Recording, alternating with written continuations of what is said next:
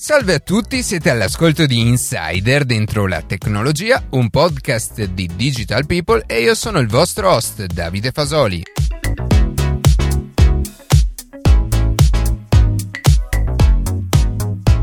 Inizio sicuramente con l'augurarvi buone feste, noi per ora non ci sentiamo di prendere vacanza, ma anzi mai come questa settimana abbiamo lavorato tanto per migliorare il podcast. Infatti è ufficialmente online il nostro sito www.dentrolatecnologia.it senza spazi, dove potete ascoltare tutte le puntate, ma in generale è il luogo di riferimento se volete contattarci oppure approfondire i temi portati in puntata. Sicuramente poi avrete notato che sulle varie piattaforme come come Spotify e Google Podcast abbiamo cambiato pagina, ma questo è sempre dovuto alle migliorie che stiamo portando dietro le quinte e quindi vi chiedo di iscrivervi nuovamente alla trasmissione. Ne approfitto per ricordarvi che se volete rimanere sempre in contatto con noi potete seguirci sul nostro canale Telegram, su Twitter e con la newsletter, alla quale potete far parte sempre tramite il nostro sito web. Per domande, proposte o chiarimenti scriveteci a redazione chiocciola dentro la tecnologia.it. La mia personale principale speranza è che magari in futuro sarà possibile inviare anche dei messaggi vocali piuttosto che del semplice testo. E qui strizzo l'occhio a Luca Martinelli che si sta occupando egregiamente della programmazione. Venendo invece alla puntata di oggi, dopo aver dato uno sguardo, anzi un ascolto alle notizie che più ci hanno colpito questa settimana, faremo una seconda chiacchierata con Luca Martinelli per parlare di internet, ma in modo più specifico facendo un focus su una tecnologia di trasmissione molto attuale, ovvero la quinta generazione della rete mobile, comunemente conosciuta come 5G.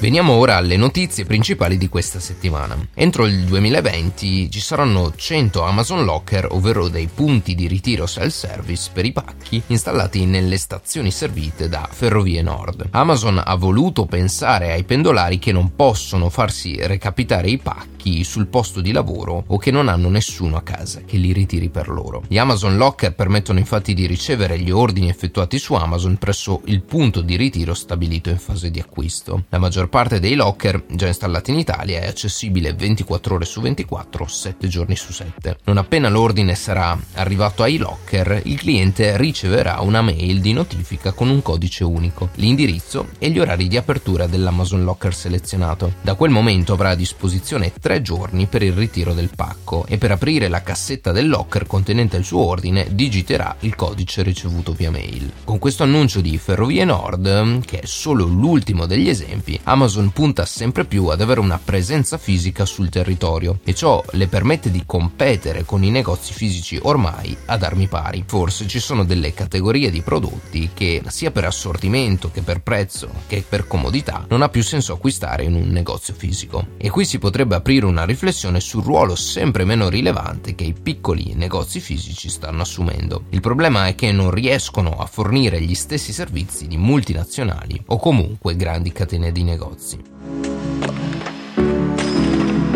Come riportato da Bloomberg, dopo la bufera di fine agosto scatenata dai test del Chicago Tribune, secondo cui diversi modelli di smartphone violerebbero le normative sui limiti del tasso di assorbimento specifico, arrivano i test realizzati dalla Commissione federale per le comunicazioni americana, che smentiscono le ipotesi di violazione. A fine agosto usciva la notizia che, secondo i test di laboratorio effettuati dal Chicago Tribune, alcuni smartphone fossero messi in commercio con dei livelli di radiazione elettromagnetica fuori dai limiti imposti dalla Commissione federale per le comunicazioni. Dopo quattro mesi il responso è stato che i modelli citati rispettano i vincoli di legge di 1,6 watt su chilogrammo, imposti dalla legge americana. Si potrebbe obiettare sul fatto che i test condotti non rappresentano in tutto e per tutto lo scenario di utilizzo reale di un un telefono. I test infatti vengono eseguiti replicando una situazione in cui il terminale si trova ad una distanza dal corpo che varia tra i 5 e i 15 mm,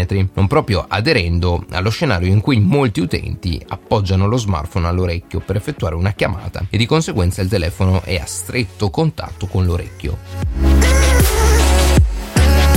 La normativa europea sul roaming a tariffa nazionale continua il suo cammino. I costi per gli operatori diminuiranno progressivamente fino a stabilizzarsi a 2,50 euro al gigabyte nel 2022. Questo significa banalmente più dati quando siamo all'estero. Il primo giorno dell'anno 2020 porterà una gradita novità nell'ambito della normativa europea sul roaming a tariffa nazionale. Scenderà infatti il costo al gigabyte per gli operatori telefonici passando da 4,50 euro a 3,50 euro e aumenterà di conseguenza il traffico a disposizione degli utenti quando sono all'estero all'estero. Per capire l'importanza della diminuzione del costo a gigabyte, come si lega all'aumento di traffico in roaming, bisogna guardare alla formula che stabilisce la quantità minima di gigabyte che si hanno a disposizione all'estero. La formula recita costo dell'offerta, IVA esclusa, fratto costo al gigabyte moltiplicato per 2. Ragionando in termini numerici, supponiamo che il nostro piano costi 8 euro al mese, IVA esclusa, applicando la formula citata in precedenza avremo 8 fratto 3,5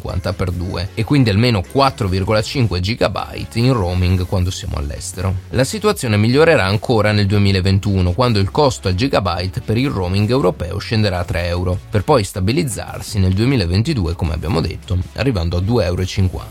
Uno studio della Commissione europea ha dimostrato quanto l'abolizione dei costi abbia fatto bene ai cittadini europei. Negli ultimi anni infatti l'uso del traffico dati da parte dei viaggiatori europei è decuplicato rispetto agli anni precedenti all'entrata in vigore della normativa. In alcuni periodi dell'anno si è registrato un aumento di addirittura 12 volte. I cittadini europei stanno beneficiando enormemente dell'opportunità di usare i loro dispositivi mobili liberamente quando viaggiano, contrariamente ai timori di un aumento dei prezzi interni dopo l'abolizione dei costi di roaming. I prezzi dei servizi mobili sono complessivamente scesi in tutta Europa.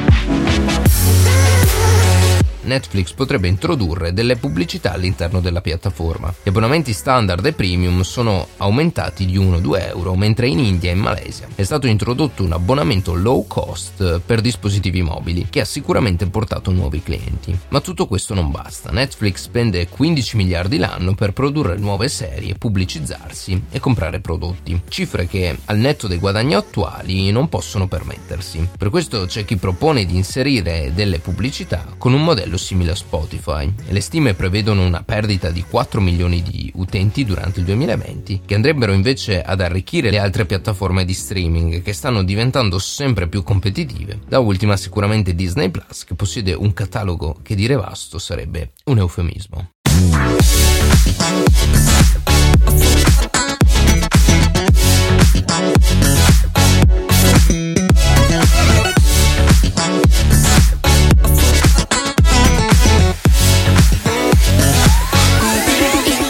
Eccoci alla seconda parte della puntata, siamo di nuovo qui con Luca Martinelli per parlare di 5G. Salve a tutti.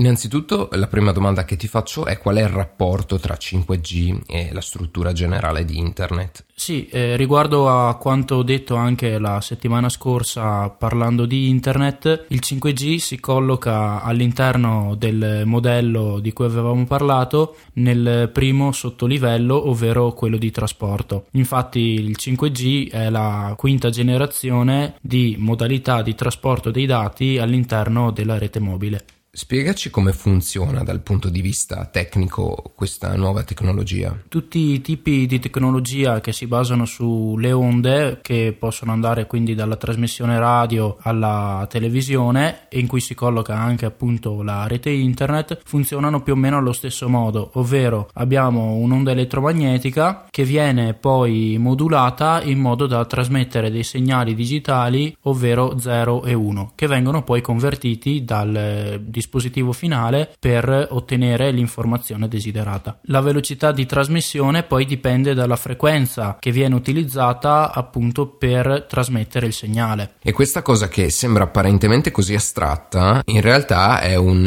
argomento molto concreto, tanto che due settimane fa abbiamo parlato di digitale terrestre nella puntata Italia Digitale e di come le frequenze e la codifica del digitale terrestre stiano cambiando per lasciare maggiore spazio alla rete rete mobile che sembra sempre più importante a livello eh, di utilizzo e quindi ha senso dedicare lo spazio limitato che abbiamo maggiormente a, a questo tipo di servizio piuttosto che al digitale terrestre. Sì, infatti aumentando la frequenza in realtà aumenta anche lo spazio che bisogna occupare per permettere la trasmissione. Nel caso del 5G andremo a collocarci alla banda di 700 MHz che attualmente appunto è occupata dal segnale televisivo. Quindi passando invece a qualcosa di più tangibile, raccontaci un po' quali sarebbero i pregi del, del 5G, perché già oggi utilizziamo per la telefonia mobile una tecnologia che è la quarta generazione di rete mobile, il 4G comunemente conosciuto, che funziona già molto bene, le velocità di, di connessione sono ottime, il territorio è coperto quasi per la totalità o comunque le zone più abitate e quindi perché avrebbe senso fare un ulteriore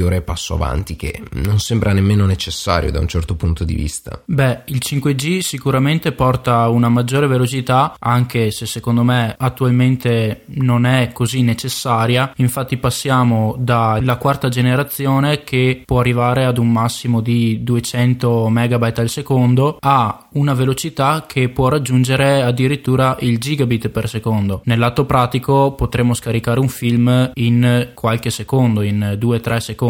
Sì, ok, però capisci che scaricare un film in 2-3 secondi piuttosto che in 20 alla fine la differenza non è concretamente tangibile, ecco. Infatti questo è solo la punta dell'iceberg di quello che il 5G andrà a modificare. Infatti, oltre ad una maggiore velocità che, come hai fatto notare, non è che sia così necessaria, avremo anche una maggiore stabilità del segnale, una maggiore affidabilità e anche una maggiore precisione del segnale GPS. Mi viene da pensare alle auto a guida autonoma che appunto richiedono questa grande precisione anche centimetrica, quindi al centimetro per fornire appunto una stabilità e una precisione assoluta per poi fornire una sicurezza al guidatore e ai passeggeri. Mentre invece a livello di infrastruttura cambia qualcosa rispetto al 4G, cioè le antenne rimarranno le stesse, ci sarà necessità di eh, cambiare le antenne, metterne di più, metterne di meno, come, da questo punto di vista come, come, funzionerà? Sì, si parla spesso di copertura del 5G, copertura del 4G e ci si può chiedere perché non utilizzare le stesse antenne. Ebbene, aumentando la frequenza le antenne vanno sicuramente modificate, ma anche la copertura va aumentata, ovvero queste antenne vanno posizionate in luoghi strategici, ovvero nei semafori, sui lampioni e devono essere molte molte di più. Infatti, aumentando la frequenza, il segnale è anche più debole nel senso che se incontra un ostacolo questo può essere assorbito prima. Faccio un esempio pratico, se noi abbiamo una pallina da ping pong con un muro, se noi la lanciamo con una velocità più bassa, questa fa dei rimbalzi più alti e riesce a sorpassare il muro. Se invece questa pallina fa tanti rimbalzi brevi, quando arriva al muro si ferma. Questo tuo riferimento ai semafori mi ha fatto venire in mente il concetto di smart city e società smart in generale, quindi la possibilità di avere numerosi servizi offerti grazie ad internet e nello specifico grazie al 5G. Però penso anche a tutti gli altri contesti in cui il 5G possa essere effettivamente utile. Pensa ad esempio a tutte quelle zone rurali o comunque zone isolate in cui gli operatori e le aziende non hanno interesse a portare delle connessioni internet veloci o addirittura proprio portare internet in generale perché le aziende non avrebbero un ritorno economico del proprio investimento e quindi in questo caso appunto il 5G permetterebbe di collegare e collegare a grandi velocità e con forte stabilità queste persone, queste case che si trovano appunto lontano da, dai grandi centri popolati. Certamente e anche grazie al fatto che ci sono più antenne i dispositivi che possono connettersi saranno molto maggiori e mi viene da pensare a tutti quei dispositivi per l'internet delle cose, l'IoT, come scarpe smart, braccialetti, magliette in futuro che quindi porteranno appunto come detto te alla città dei servizi o alla società dei servizi. Fra l'altro questo tuo ragionamento mi ha fatto tornare in mente una cosa, ovvero eh, so che il segnale 4G è un segnale che si propaga in modo eh, circolare rispetto all'antenna, mentre invece il segnale 5G riesce a raggiungere maggiori velocità anche grazie al fatto che il segnale è, tra virgolette, più intelligente perché è più mirato nella direzione del dispositivo eh, che chiede dati. Hai perfettamente ragione, infatti grazie alle nuove tecnologie per le antenne che in realtà possiamo trovare anche nei modem più recenti, la struttura dell'antenna viene di volta in volta modificata o comunque eh, si angola, cambia direzione in modo da raggiungere eh, più velocemente possibile e più precisamente possibile il dispositivo che richiede appunto la connessione. Affrontando invece degli aspetti abbastanza controversi, di recente si è parlato molto del 5G in riferimento all'ambito sanitario, comunque riferito alla salute di chi lo utilizza. Tu a riguardo che opinione ti sei fatto, essendo anche abbastanza dentro al settore? Sì, da quando in realtà hanno inventato i telefoni si sente spesso parlare di malattie o tumori che possono causare l'utilizzo di questi. La verità è che non ci sono ancora degli studi a lungo termine che possano confermare o smentire queste teorie. Si cerca quindi di limitare la potenza delle antenne per causare meno danni alla salute che in realtà a livello teorico non dovrebbero esserci. Fra l'altro so che in Italia i limiti di potenza di trasmissione sono molto più bassi sia rispetto al resto d'Europa ma soprattutto rispetto agli Stati Uniti quindi in realtà eh, no, non corriamo nessun rischio visto che appunto i nostri limiti sono molto più bassi di quello che si reputa faccia male per il nostro organismo. Sì, quando l'Organizzazione Mondiale della Sanità appunto aveva definito questi limiti per dare una risposta definitiva a questo problema l'Italia per una maggiore sicurezza sicurezza anche aveva scelto di abbassarli ulteriormente in modo da non incorrere a dei danni a lungo termine che secondo me non dovrebbero nemmeno esserci, ma lo scopriremo solo più avanti. Quindi dopo aver detto tutto ciò la, la domanda sorge spontanea, ne vale la pena? Cioè ha senso effettivamente passare a questa nuova tecnologia? O è solo un'ennesima mossa di marketing da parte degli operatori e delle grandi compagnie per produrre dei, dei nuovi dispositivi? Fra l'altro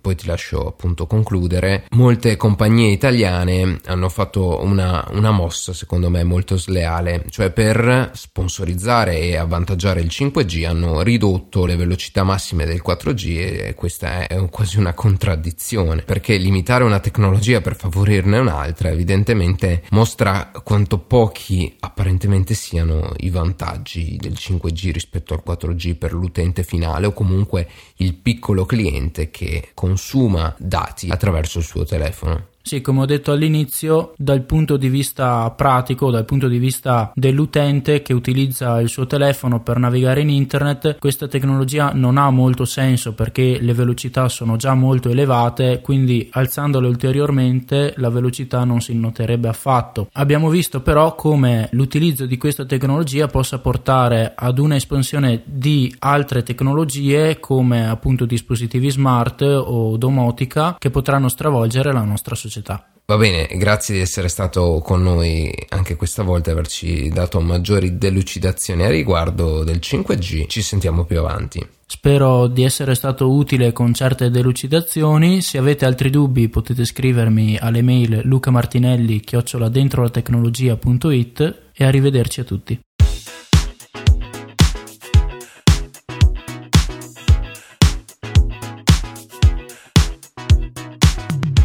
Così si conclude questa puntata di Insider dentro la tecnologia. Ormai l'ultima puntata della, della, prima stagione. Con l'anno nuovo inizierà la seconda stagione. Io ringrazio come sempre la redazione che ogni settimana ci permette di uscire con un nuovo episodio. Per qualsiasi tipo di domanda o suggerimento scriveteci a redazione chiocciola dentro la tecnologia.it oppure visitate il nostro sito web www.dentrolatecnologia.it. Noi ci sentiamo nel 2020 eventi, ovvero la settimana prossima. Ciao a tutti.